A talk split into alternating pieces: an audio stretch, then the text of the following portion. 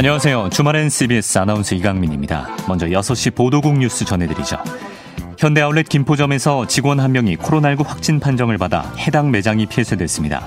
현대아울렛 측은 건물 2층에 있는 매장 직원이 오늘 코로나19 확진 판정을 받았다고 밝혔습니다. 이어 방역 작업을 한 뒤 매장을 폐쇄했으며 해당 직원과 함께 일했던 직원 2명도 진단 검사를 받았는데 음성이 나왔다고 덧붙였습니다. 아울렛 내 다른 매장은 정상 운영하고 있습니다. 더불어민주당 유력 대선 주자인 이재명 경기지사가 서울대 청소 노동자가 숨진 기숙사 현장을 찾아 서울대 측에 충분한 진상 규명을 촉구했습니다. 이재명 지사는 오늘 서울 관악구 서울대 기숙사에서 유족과 노조 측을 만나 청소 노동자들의 근무 환경과 대학 본부와의 논의 상황을 들었습니다. 또 유족들에게 안타까움을 전하면서 우리 사회 노동자들에 대한 인격적 대우가 중요한 만큼 이번 사건에 대한 충분한 진상 규명이 필요하다는 의견을 전한 것으로 알려졌습니다. 야권의 유력 대권주자인 윤석열 전 검찰총장이 민생 탐방 세 번째 행보로 김원동 경제정의 실천 시민연합 부동산 건설개혁 본부장을 만나 현 정부의 부동산 정책을 강도 높게 비판했습니다. 윤석열 전 총장은 오늘 서울 광화문 사무실에서 김헌동 본부장과 만나 집값 상승과 전세 대란, LH 부동산 투기 등 현 정권 부동산 실정을 논의했습니다. 또 현 정부 주택 정책이 시장과 싸우는 것뿐이라며 특히 청년들이 겨우 일자리를 구해도 집값 폭등을 보며 한숨만 쉬고 있다는 것은 국가 미래를 위해서도 큰 문제라고 지적했습니다. 충남 공주 시멘트 업체에서 하청업체 직원이 작업 도중 압착 사고로 숨졌습니다. 소방당국에 따르면 어제 오후 2시 50분쯤 공주시 의당면 한일시멘트 공주 공장에서 하청업체 소속 A씨가 컨베이어 리프트에 머리가 끼어 그 자리에서 사망했습니다. A씨는 시멘트를 운반하는 리프트가 오작동한 뒤 이를 재가동하는 과정에서 사고를 당한 것으로 알려졌습니다.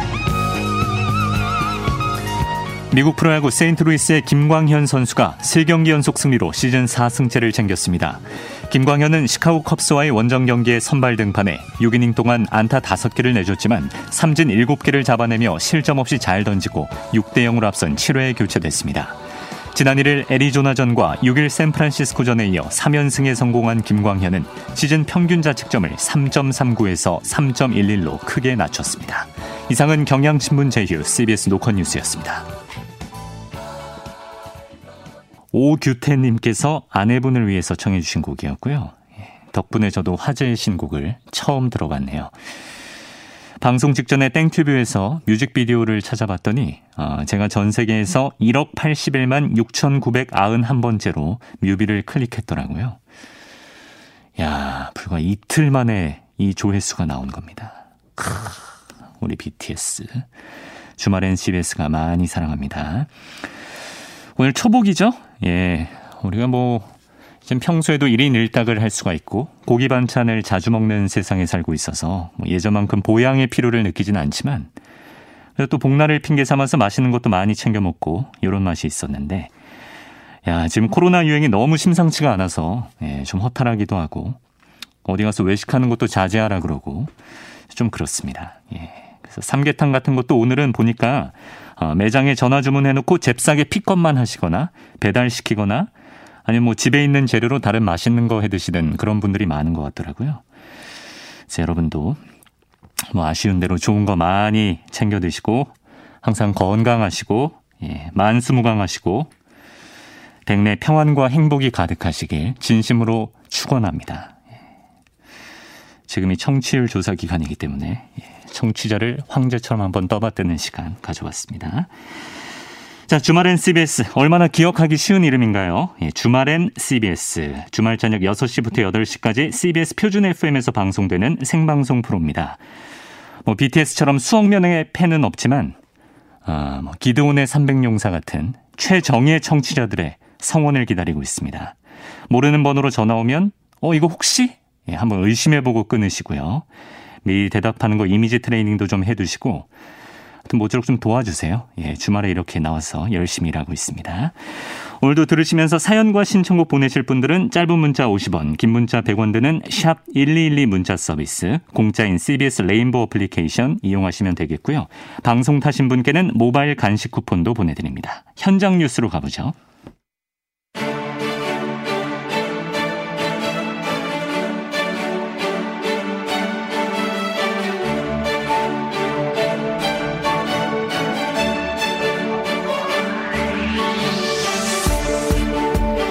현장 뉴스 서울신문 손지은 기자 나왔습니다. 안녕하세요. 네, 안녕하세요. 자, 오늘도 1,300명대 신규 확진자가 나왔습니다. 뭐 주말이라 좀 어느 정도 떨어지지 않을까 싶었는데 지금 전파 상황이 심각하긴 심각한 모양이에요. 네, 다행히 이제 주말을 맞으면서 이제 우리가 한 이틀, 삼일 동안은 역대 최고치를 매일매일 경신을 했는데 요거는 일단 멈췄습니다. 아, 중대본은 오늘 0시 기준으로 코로나19 신규 확진자가 1,324명이라고 밝혔고요. 네. 이제 지난 8일부터 사흘 연속 최다 기록을 경신하다가 소폭 감소한 건데 음. 어, 주말에 검사 건수가 줄어든 영향이 크고요. 소폭 감소입니다. 맞습니다. 예.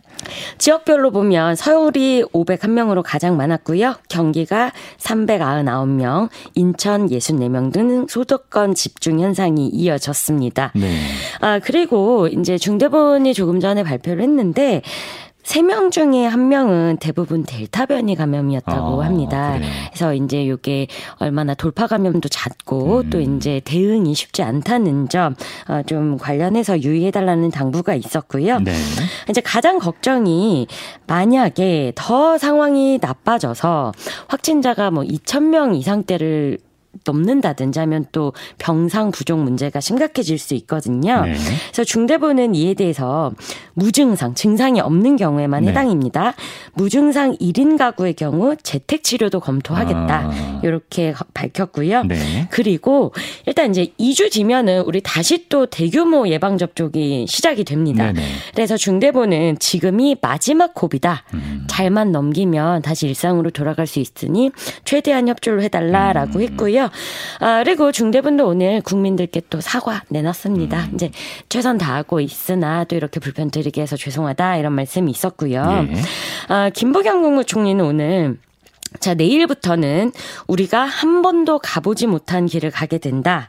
그리고 지금 수도권뿐만이 아니라 비수도권에서도 이 확진자가 나오는 비중이 25%나 되거든요. 어, 많이 늘었네요. 네, 네, 그런데 뭐 정말 너무 안이하게 수도권에서 비수도권으로 어 이른바 원정 예. 뭐 유흥을 즐기러 간다든지 네. 이런 부분 절대 안 된다. 그리고 음. 비수도권도 긴장의 끈을 놓지 말아 달라. 이런 음. 당부가 있었습니다. 네.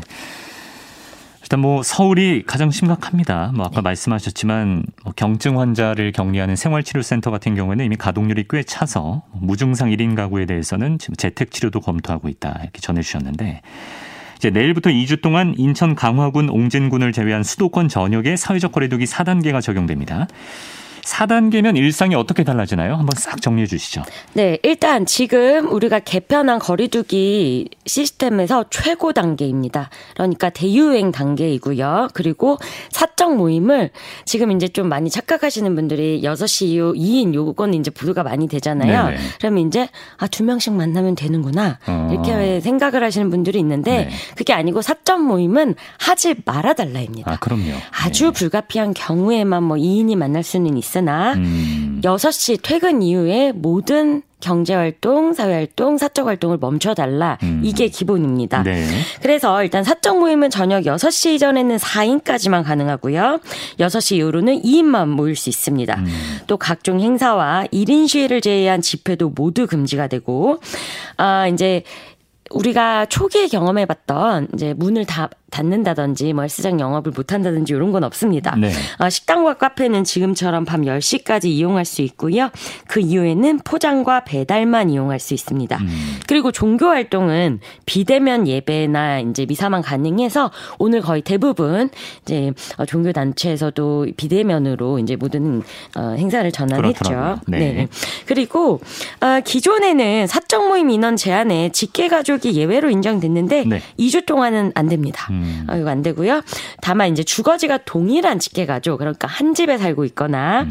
또 임종을 지키기 위한 자리일 경우에만 제한 받지 않습니다. 네. 어, 가족 행사 모두 금지되지만 결혼식장과 장례식장에는 친족일 경우 50인 미만으로 모일 수 있는데 그래서 지금 좀 요 기간에 딱 결혼 날짜가 아, 저도 지인이 당장 일주일 뒤에 결혼을 하는데 네. 많이 허탈해 하더라고요. 네, 그래서 이제 어, 많이들 지금 방법을 찾지 음. 못해서 뭐 청와대 국민청 원 올리고 이런 신혼부부들도 있습니다. 네. 네.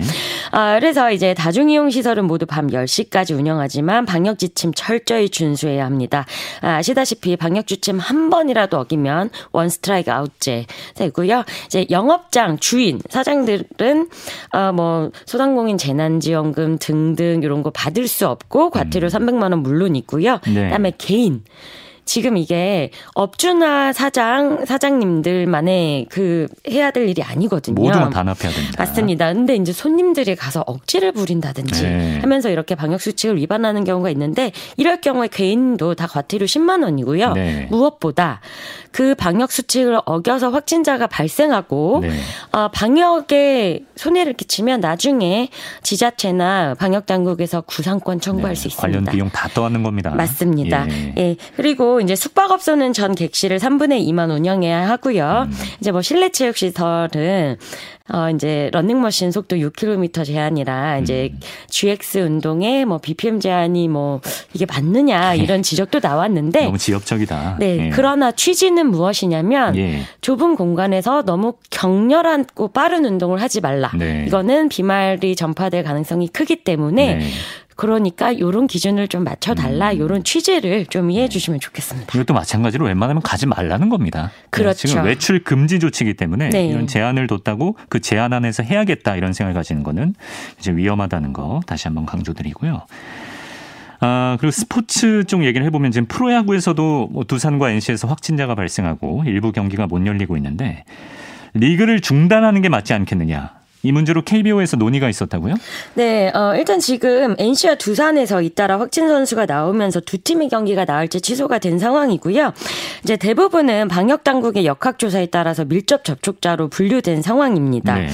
이제 국가대표 예비 엔트리에 포함돼 백신을 맞은 선수들이 있는데 이 선수들을 빼고는 다 감독과 코치, 선수 모두 자가 격리가 필요한 상황이고요. 네. 그래서 이런 가운데 리그를 계속 이어가야 하느냐 음. 아니면 당장 멈춰야 하느냐 이제 이 부분을 두고 프로야구 10개 구단 단장이 오늘 아침부터 뜻을 모았습니다. 네. 그런데 결론을 내지는 못했습니다. 아.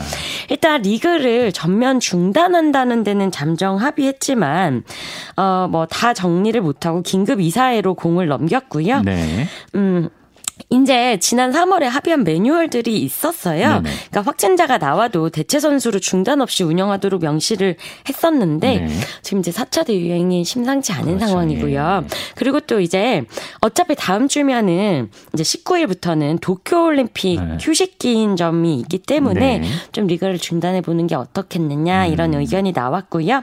긴급 의사회가 어, 조만간 최종 결론을 내릴 것으로 전해지고 있습니다. 네, 좀 기다려 보도록 하고요.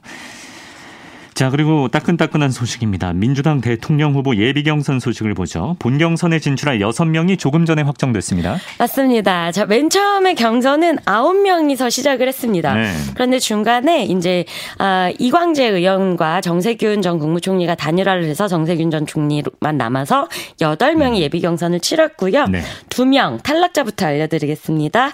아, 최문순 강원지사, 양승조 충남지사는 음. 이제 본선을 네, 가지 못하게 됐고요. 김두관 의원이 많이 붙었군요. 맞습니다. 예. 자, 그래서 이제 요거 이게 제가 순위가 아니고요. 네. 어, 이거를 이제 이게 예비 경선은 순위와 득표를 공개하지 않습니다. 아, 네. 그래서 사실 재미가 없죠. 일반 국민 입장에서는. 네. 네. 그래서 이제 우리 뭐 여론조사 순위로 얘기하자면 네. 이재명 경기지사, 어, 이낙연 전 대표, 정세균 전 국무총리, 추미애 전 법무부 장관, 박용진 의원, 그리고 김두관 의원 이렇게 음. 여섯 음. 명이 본선을 치 르게 됐습니다. 네. 어, 지난 9일부터 사흘 동안 일반 국민과 당원을 대상으로 여론조사를 진행했고요. 각각 50% 50%를 반영을 했습니다. 음. 어, 이게 순위나 득표수를 공개하지 않는 이유가 이제부터 본판 시작이기 때문에 뭐 음. 뭐 영향을 끼칠 수 있다 이런 의미로 공개를 하지 않아요. 네. 그런데 이미 뭐 여섯 명 발표가 되자마자 확인되지 않은 선관위에서 절대 공개하지 않은 수치가 지금 제가 한 10분 사이에만 8개에서 10개 버전 정도를 받았는데 네. 네 그러니까 이게 각 캠프에서 다 노림수가 있죠. 어. 어, 1등 후보 같은 경우는 우리가 이렇게 우월하다. 네. 그리고 만약에 이제 이낙연 캠프라면은 네. 박빙이 가능한 상황이다. 네. 뭐 이제 여러 가지 이제 다들 이해관계가 있어서요. 네. 그런데 이제 요거는 어, 참관인들도 알지 못하고 선관위에서 음. 발표하지 않는 수치이기 때문에 그래요. 이제 요거는 어 보시면 없다. 네 넘어가시면 네. 됩니다. 알겠습니다. 네. 자, 후보들은 사실 뭐 이미 본 경선을 차근차근 대비해오고 있었습니다. 아, 본 경선을 가를 선거인단 모집에 말 그대로 영끌을 하고 있다죠? 네, 영혼까지 끌어모은다. 음. 이제 이런 표현인데 지난 5일부터 1차 선거인단 모집이 진행 중입니다. 이제 오늘까지 접수를 했고요. 그럼 1차는 이렇게 마무리가 되고 2차 모집은 16일부터 다음 달 3일까지입니다. 네. 그러니까 이 선거인단이라는 게 그 당의 후보를 요즘은 당원들만 뽑는 게 아니에요. 음. 이제 당원 그다음에 일반 국민들도 누구든 원하면 선거인단으로 참여를 할 수 있고요. 그러면 투표를 해서 음. 이 정 당의 어떤 후보를 후보가 대통령 후보가 됐으면 좋겠다. 음. 이걸 결정할 수 있는 거거든요. 네.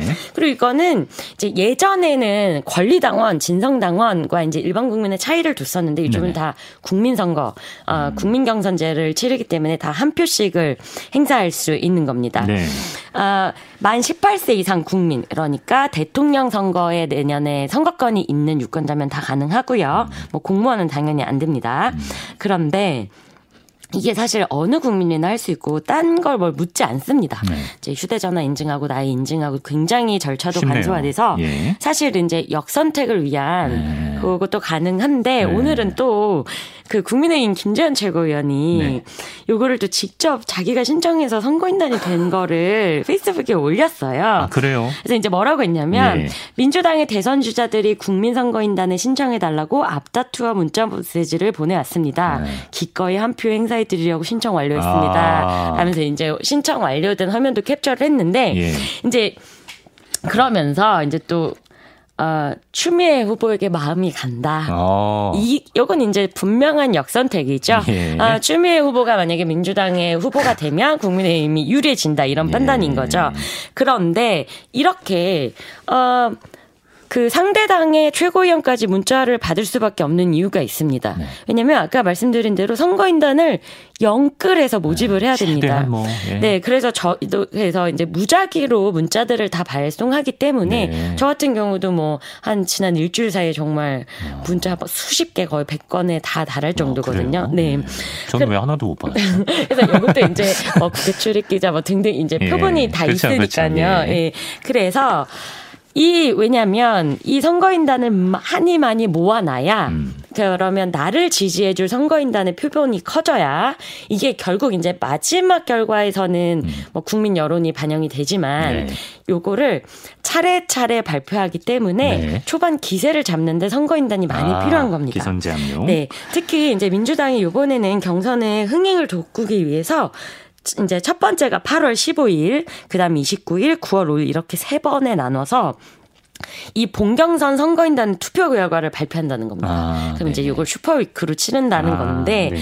그러면 8월 10일 오늘 같은 경우 예비 경선 결과가 공개가 안 됐잖아요. 네. 그러면 지금 나와 있는 후보들 중에 누가 제일 1등을 하느냐가 몰라요. 8월 15일 그렇죠. 처음 나오는 겁니다. 예. 그리고 여기서 1등과 2위의 차이가 얼만큼 나느냐도 네. 굉장히 중요하고 1위 후보가 50%를 넘느냐도 네. 중요해집니다. 그러면 이게 전체 판세나 그렇죠, 그렇죠. 구도를 바꿀 가능성이 있기 때문에 분위기를 타는 거예요. 그렇죠. 그래서 이제 모두의 목표가 8월 15일에 음. 맞춰서 지금 선거인단을 계속 연 접근한다 어. 이런 전략을 쓰고 있고요. 네. 아, 그리고 최근 굉장히 이제 음, 좋은 말로 하면은 아주 치열한 경쟁이 벌어지고 있고요. 음. 이제 좀 감정 싸움까지 비화하는, 음. 비하하는 그런 이제 인신공격성 비난도 계속되고 있습니다. 네.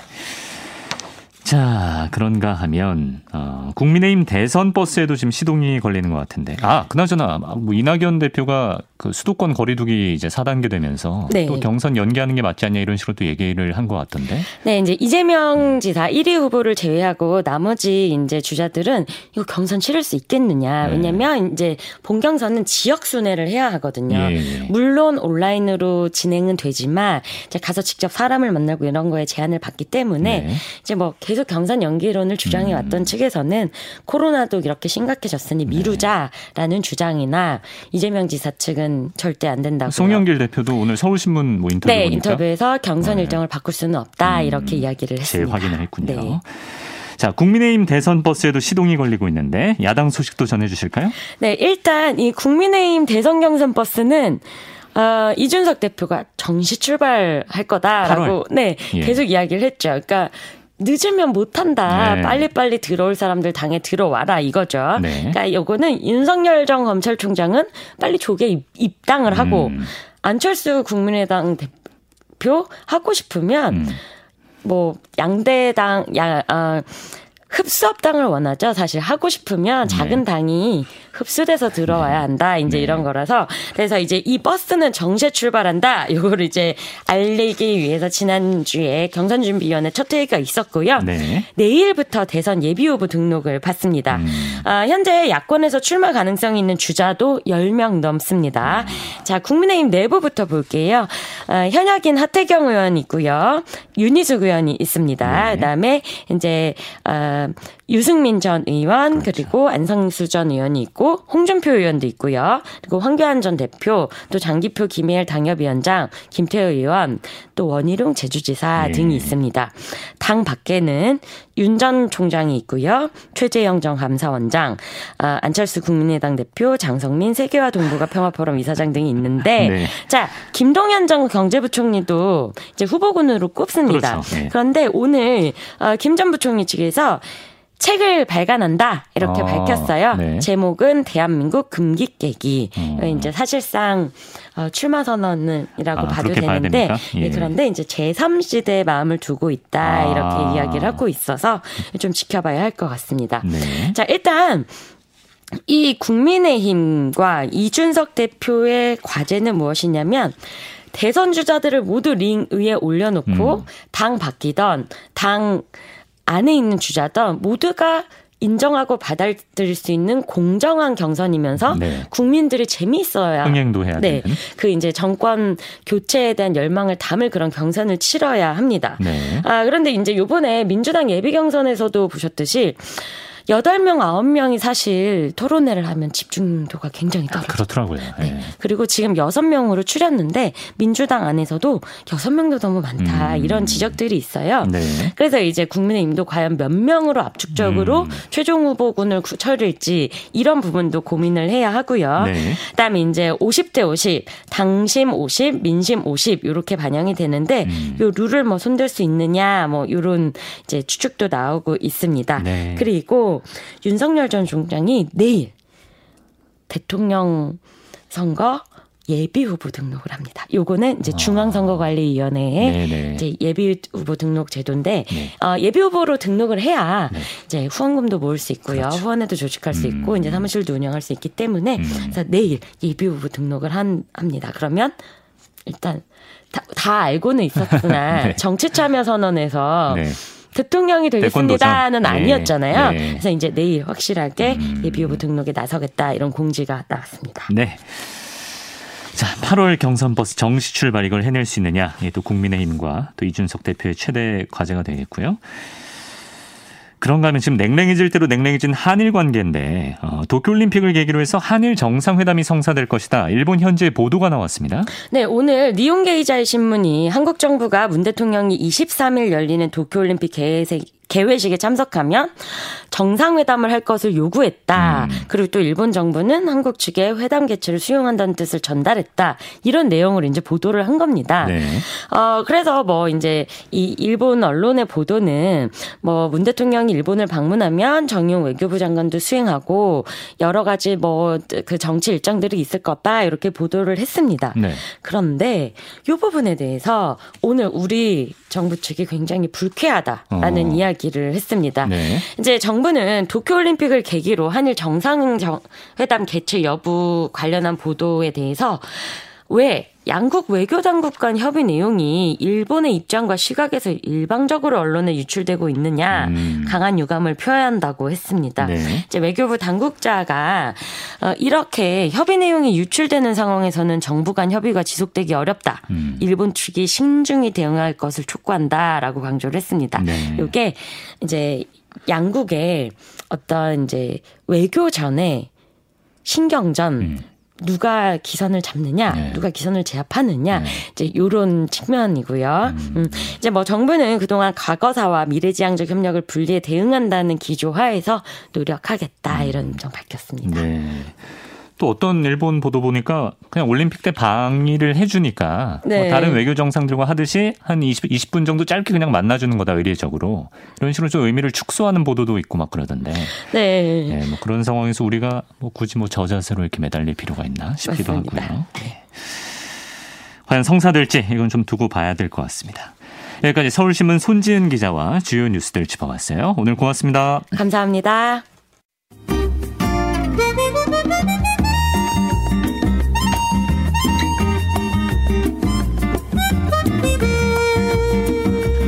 네, 초대석 시간입니다.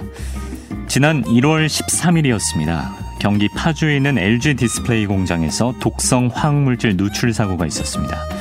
이 사고로 협력업체 노동자 1명이 사망하고 5명이 부상을 입었는데요. 거의 반년이 지나서 이 누출 사고의 진상이 뒤늦게 드러났습니다. 정의당 배진교 의원실에서 확보한 재해조사 의견서를 통해 그 내용이 공개가 됐는데 자, LG 디스플레이 산재 사고 과연 어떤 문제들이 있었는지 정의당 배진교 원내대표를 전화로 연결했습니다. 의원님 안녕하십니까?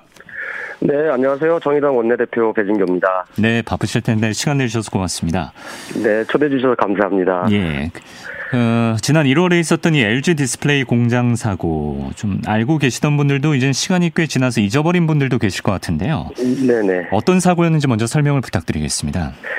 네, LG 디스플레이 공장의 하청업체가 배관 공사를 하고 있었는데 이 공사 중에 밸브가 열리면서 TMAH라고 하는 수산화 테트라 메틸 암모늄인데요. 네. 이 TMAH가 500리터가 노출되는 사고가 일어났습니다. 음. 그런데 이 TMAH는 피부로 스미면 네. 신경계에 문제를 일으키는 독성 물질이에요. 예. 그래서 이 누출된 물질에 두 분은 온몸을 다 뒤집어 쓰셨고 아. 같이 일하시던 데 나머지 네 분은 이제 피부에 접촉이 되었는데 네. 그중 한 분은 이제 3월 달에 돌아가시고요. 예. 아, 한 분은 아직도 의식 불명인 상태입니다. 아, 피부 접촉된 다른 네 분은 퇴원을 하셨지만 네. 여전히 후유증이 남아 있을 것으로 생각이 되고 있습니다. 예. 어, 당시 뭐 이 사고 때문에 LG 디스플레이 사장이 뭐 국회 청문회에도 불려 나오고 그랬던 기억도 나는데요. 네네네. 그 사고 발생 후에 반년이 지나서야 이렇게 구체적인 전말이 공개가 됐단 말이죠. 네네. 어, 당시 사고에 대한 이 재해조사 의견서 이건 언제 입수하셨나요? 네, 이제 산업안전보건법상 이런 이제 중대재해가 일어나면은 네. 이제 고용노동부와 산업안전 어, 보건공단이 해당 현장 조사를 통해서 이런 이제 중대재해 조사 의견서를 작성하도록 되어 있어요. 아, 예. 그래서 이 보고서는 이제 사고가 난 1월 13일부터 한 분이 돌아가신 직후인 3월 15일까지 그 기간 동안 작성된 것인데요. 네. 이 재조사 의견서에는 이제 사고의 원인이 대부분 담겨 있기 때문에 네. 재발을 막기 위해서 사실은 이제 작성 직후에 바로 공개하는 것이 바람직한데 그렇죠. 예. 이제 보통 노동부나 이제 경찰이 조사를 마치고 나면 검찰에 송치를 하게 되는데 네. 이 검찰 송치가 완료된 이후에나 이제 자료 제출들을 하게 되는 거죠. 아. 그러다 보니까 저희 의원실에서도 이번 의견서는 지난 7월 1일 날 네. 아, 고용노동부로부터 뒤늦게 제출받을 수 음, 있었습니다. 음, 그래서 시간이 꽤 흘렀군요. 네네네. 아, 보면 내용을 보면 참 황당한 부분들이 많더라고요. 어, 그렇습니다. 의원님께서는 의견서 보시고 처음에 어떤 생각하셨습니까? 아, 우리 사회가 지금 이제 중대재해 사고를 어쨌든 전 국민적으로 같이 줄여보자라고 하는 의지를 많이 모으고 있는데 네. 이렇게 노동자들이 아무도 책임지지 않고 다치고 죽고 하는 현실이 정말 저는 이제 황당하고 또 화가 너무 나서 네. 어, 좀 그랬습니다. 음. 알겠습니다. 그럼 우리 청취자분들도 좀 자세히 아실 수 있도록 하나하나 어떤 문제들이 있었는지 얘기를 해보겠습니다. 네네. 아, 일단 그 하청 노동자분들이 사고를 당했던 그 작업은 구체적으로 어떤 작업이었습니까? 그 이제 사고가 난 그 공사는 이제 배관 공사인데요. 네. 그 원래 원청인 이제 LG 디스플레이가 이제 사업 확장 때문에 급하게 좀 이 배관 공사를 결정한 상황이에요. 아 예. 그런데 이제 원래 배관 정비를 담당하는 이 하청업체하고 사전 협의가 잘 되지 않았고 또 그러다 보니까 하청업체하고 이 공사 일정도 잘 맞추지 못했던 거죠. 아. 그런데 이제 LG 디스플레이 입장에서는 공사가 급하다 보니까 예.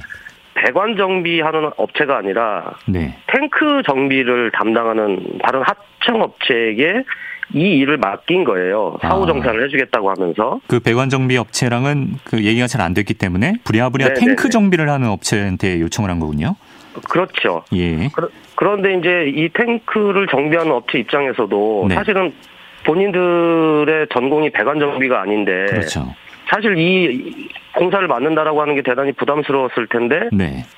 이 업체 역시 LG 디스플레이하고 원하청 관계이기 때문에 아. 본인들이 하지 않은 일이었음에도 불구하고 거, 거절하기는 되게 어려웠을 거라고 보여지는 거고요. 예. 또 하나는 아, 이런 경우에 이제 보통 정비 기간이 두 달인데 네. 이 탱크 정비하고 업체 일을 맡기면서는 공사 기간도 45일로 단축시킨 아. 걸로 나타났어요. 급하긴 엄청 급했나 보네요, 정말. 예. 그렇습니다. 근데 아까 그 비용 발생하면 사후 처리해주겠다 이런 말을 했다고 하셨습니까? 네네 사후 정산. 사후 그러니까 예, 이제 공사를 먼저 해라 급하니까. 아. 근데 이런 작업을 보통 하청한테 맡기면요. 네네네. 뭐 비용도 미리 꼼꼼하게 조율을 하고 작업 계획서 같은 것도 미리 쓰고 그래야 되는 거 아닌가요? 아, 당연히 그렇게 해야 되는 거고요. 이런 경우에 불공정 거래로 처벌 받아야 될 상황입니다. 당시에는 작업 계획서 쓰는 그런 절차도 없었습니까? 어, 이제 자, 이러한 작업들이 진행이 되려면 예. 안전작업 허가제도가 있어서 네.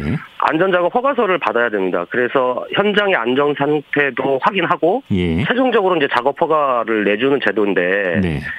어, 이 이제 LG 디스플레이 쪽에서는 뭐 상당히 급했던 모양인지는 잘 몰라도 이런 안전 확인이나 어, 작업 계획서가 필요 없는 긴급 안전 작업 허- 허가서를 발행하고 작업을 진행했어요. 아, 예. 그러다 보니까 실제로는 어, 이러한 계획서들이 담길 수가 없었던 거죠. 아, 또 긴급 한- 작업 허가서를 쓸 수 있는 상황은 맞았나요? 그것도 네. 안 되는 거였나요? 아, 아, 이제 원래대로 하자면 사실은 안 되는 건데, 그러니까 아, 예. 업체도 바꾸고 긴급하게 작업을 하는 경우에 에 해당하는 건데, 네. 근데 이- 그러한 이유로 전혀 위험에 대한 안전 조치나 해당 물질에 대한 정보도 없이 네. 실제적으로는 이제 에, 이런 작업 계획서가 필요 없는 긴급 안전 작업 허가서를 발급받은 거죠. 예. 사실은 악용했다고 볼 수밖에 없는 거죠. 네. 이 제도를. 그리고 또 작업 전에 실시하는 일일 작업 점검표라고 하는 게 있는데 네네. 이 점검표에도 배관 내에 잔류물이 제거했는데 양호하다. 어. 그 실질적으로는 양호하지 않는데 양호했다고 허위로 작성한 거죠. 그 양호하게 잔류물이 제거됐다는 그 배관에서 독성 물질이 나온 거 아니에요? 그렇습니다. 맞습니다. 잘못 쓴 거네요. 그 허위로 작성한 허위로. 쓴 거네요. 예. 네네네. 아, 참.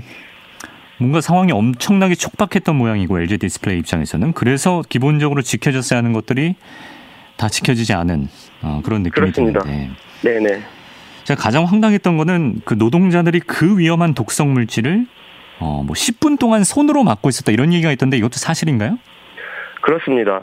그러니까 원청에서도 이 물질에 대한 유효 물질에 대해서 몰랐고 예. 그러다 보니까 다여, 다여, 당연스럽게 TMAH라고 하는 앞에서 아까 설명드렸던 정말 익숙치 않은 독성 물질 이름인데 수산화 테트라메틸 암모늄이라고 하는 건데 네. 그러니까 이런 거에 대한 안내도 없었고 교육도 물론 없었던 거죠. 아니 원청이 모르니까 노동자분들은 가뜩이나 탱크 점검하시는 분이니까 그렇죠. 모를 그렇죠. 수밖에 없는 것인데 노동자 자신이 자신이 하는 일이 얼마나 위험한 작업인지 모르고 있었다는 게 말이 안 되는 거잖아요. 사전 안전 교육이 없었다는 거잖아요. 그렇습니다. 더군다나 이 TMAH라고 하는 물질은 네. 이제 LCD 표면에 빛에 반응하는 이제 강광 물질을 제거하는 현상 액인데요. 예. 이게 산업안전보건 기준에 따르더라도 급성 독성 물질이고요. 네. 피부에 닿으면 피부 부식은 물론 피부 속으로 스미는 경우에는 이제 근육과 신경계에 손상을 주고 혼락 호흡 곤란을 일으키는 아주 독성 물질로 되어 있습니다. 예. 이런 물질에 대해서 아무리 그 공사가 급하다고 하더라도 실제적으로 네. 이, 이러한 음, 전문 배관 공사를 해, 해 왔고 한 업체를 어쨌든 어, 협의를 잘 해서 진행하는 것이 가장 바람직했고 그런 예. 그렇게 못했다고 한다면 이러한 물질에 대해서 안내도 하고 교육도 했어야 그렇죠. 되는데 원청 자체가 이 물질에 대한 파악을 못하고 있었던 상황도 어이없는 상황인 거죠. 그럼 정상적인 작업이었으면은 원청에서 그 독성 물질을 먼저 없앤 다음에 배관 공사를 맡기는 게 맞았던 거죠? 어, 그렇습니다. 그게 당연한 일이죠. 예. 아니 그럼 그 화를 당하신 노동자분은 아무것도 모르니까 어떤 책임감에 그걸 손으로 막아야겠다 생각했다 쳐도 원청에서 그 모습을 봤으면 일단 당장 노동자를 대피시키든지 응급 조치를 해주든지 해야 될 거 아닙니까? 근데 어떻게 10분 동안 그 상태가 유지될 수 있었던 거죠?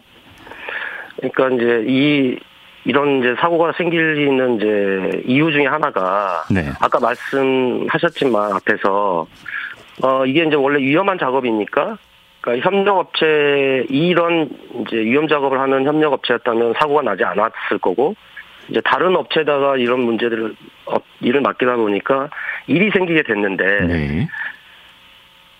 우선적으로 원청이 이러한 문제가 생길지 일단 인식하지 못했던 것도 문제지만 예. 이러한 일들을 협력업체에게 주로 맡기는데 네. 이런 일들을 맡기면서 업무를 이렇게 세부화하면서 말 그대로 위험의 외주화를 하는 거죠. 음. 그러다 보니까 이 업무 간에 소통이 제대로 일어날 수밖에 없고 이런 사고가 났을 때 어, 긴급 대응이나 이런 것들을 못할 수밖에 없는 상황이 발생을 한 거죠. 예. 모든 걸 협력업체한테 다 맡겨버렸다. 그렇습니다. 예, 작업 관련한 문제도 안전 문제도 다 맡겨버렸다 이겁니다. 음, 그 업체 선정 때부터 사고 발생 후 조치까지 정말 총체적인 안전관리 부실이 드러난 인재임이 밝혀진 셈인데. 그렇습니다. 이 사고와 관련해서 원청이 처벌을 받게 됩니까? 어, 산업안전보건법상으로는 처벌이 가능한데요. 예. 다만 이제 이런 이번 사고가 앞에서 말씀드렸듯이 엉터리 협력업체 계약 등의 이제 불공정 문제들이 생겼고 경영상 안전이 무시된 사고인데도 불구하고 현행 산업안전보건법상으로는 경영진은 처벌의 한계가 있습니다. 아. 만약에 중대재해처벌법이 시행이 되었다면 네. 어, 적용 대상이긴 합니다만 예. 중대재해처벌법 시행이 내년 1월 26일이라 네. 어, 법 적용은 현실적으로 어렵고요. 그럼에도 불구하고 저는 이번 사건의 경우에 중대재해처벌법에 준해서 예. 어, 경영진 처벌이 불가피한 것이 아니냐라고 음. 하는 주장을 하고 있는 것이죠. 네. 그 얼마 전에 중대재해법 시행령 제정안이 공개가 됐는데 그 안에는 이제 화학물질 이런 것들이 포함이 된 거군요. 그렇습니다. 예. 음, 청취자분들께 좀 알려드리면 환경운동연합이 지난 7년 동안을 분석한 자료를 보니까 2016년, 2018년을 제외한 매해 어, LG그룹에서 이런 화학사고가 있었습니다. 예. 그만큼 그동안 철저한 진상 규명 또 처벌이 없었다라는 반증이도 할 텐데. 자, 원내대표님 끝으로 이렇게 해마다 유사한 화학 사고가 반복되는 상황에서 말이죠. 참 근본적인 네네네. 대책이 필요할 것 같은데요. 어, 이번 사고 관련해서 앞으로 어떤 계획이 있으신지 말씀해 주시죠. 일단 진상규명과 처벌도 당연히 해야 될 문제인데 이런 사건이 날 때마다 반짝하고 실제 구조적 요인을 해결하지 못하고 있었던 것이 이제 가장 큰 문제인 거죠. 네. 특히 이제 화학사고의 경우에 이제 누출이 되게 되면 지역 주민들에도 피해가 상당하기 때문에 예. 기업에서 대량으로 다루는 이런 화학물질의 경우에는 공개를 하고 음. 지역 민부터 공장에서 일하는 노동자들도 그 위험성에 대해서 투명하게 알고 또 서로 감시할 필요가 있다고 생각을 하는 거고요. 네. 지난 금요일 LG 디스플레이로부터 그 대표가 지난 이제 산재 청문회 때 밝혔던 4대 안전관리 혁신 대책 관련된 보고를 제가 받았는데요. 아, 예. 어, 일단 뭐 안전전담 기구 확대나 협력업체 직접 고용, 그다음에 위험 업무 직접 수행 등 이제 긍정적인 내용도 있지만 여전히 부족한 부분도 있어요. 네. 예를 들면 1차 협력업체만 직접 고용 대상으로 삼고 있는데 음. 1월 13일 사고로 인해 사망하신 분과 지금 의식불명이신 분은 2차 협력업체 아. 노동자이시거든요. 예. 그런데 2차 협력 노동자들도 사실상은 이용 업무를 수행하고 있기 때문에 네네. 2차, 3차 등 이렇게 협력업체를 구분하지 말고 음. 유용 업무에 대해서는 직고용으로 확대할 필요가 있다라고 어, 의견 제시를 좀 했고요. 네. 또 지금 잘 안 되고 있는 게 이제 이런 사업장 안전 진단이나 위험성 평가 등을 하는데 네. 업체 선정이 어렵다는 이유로 계속 더디게 진행하고 있는 거예요. 사고가 난 지 6개월이 지났는데 또 아. 그래서 이런 사업장 위험 요소 파악 조차 안 됐다는 것에 문제 제기를 좀 했고 예. 조속한 위험 요소 파악을 빠르게 진행할 것도 주문했습니다. 뿐만 예. 아니라 이제 향후에 LG 디스플레이가 이런 상황들을 어떻게 잘 이행하고 있는지 음. 국회 차원에서 계속 점검할 계획을 갖고 있다는 말씀드리겠습니다. 예, 좀 계속 잘 지켜봐 주시기 바랍니다. 자, 정의당 배진규 원내대표와 오늘 말씀 들었습니다. 고맙습니다. 네, 네, 감사합니다.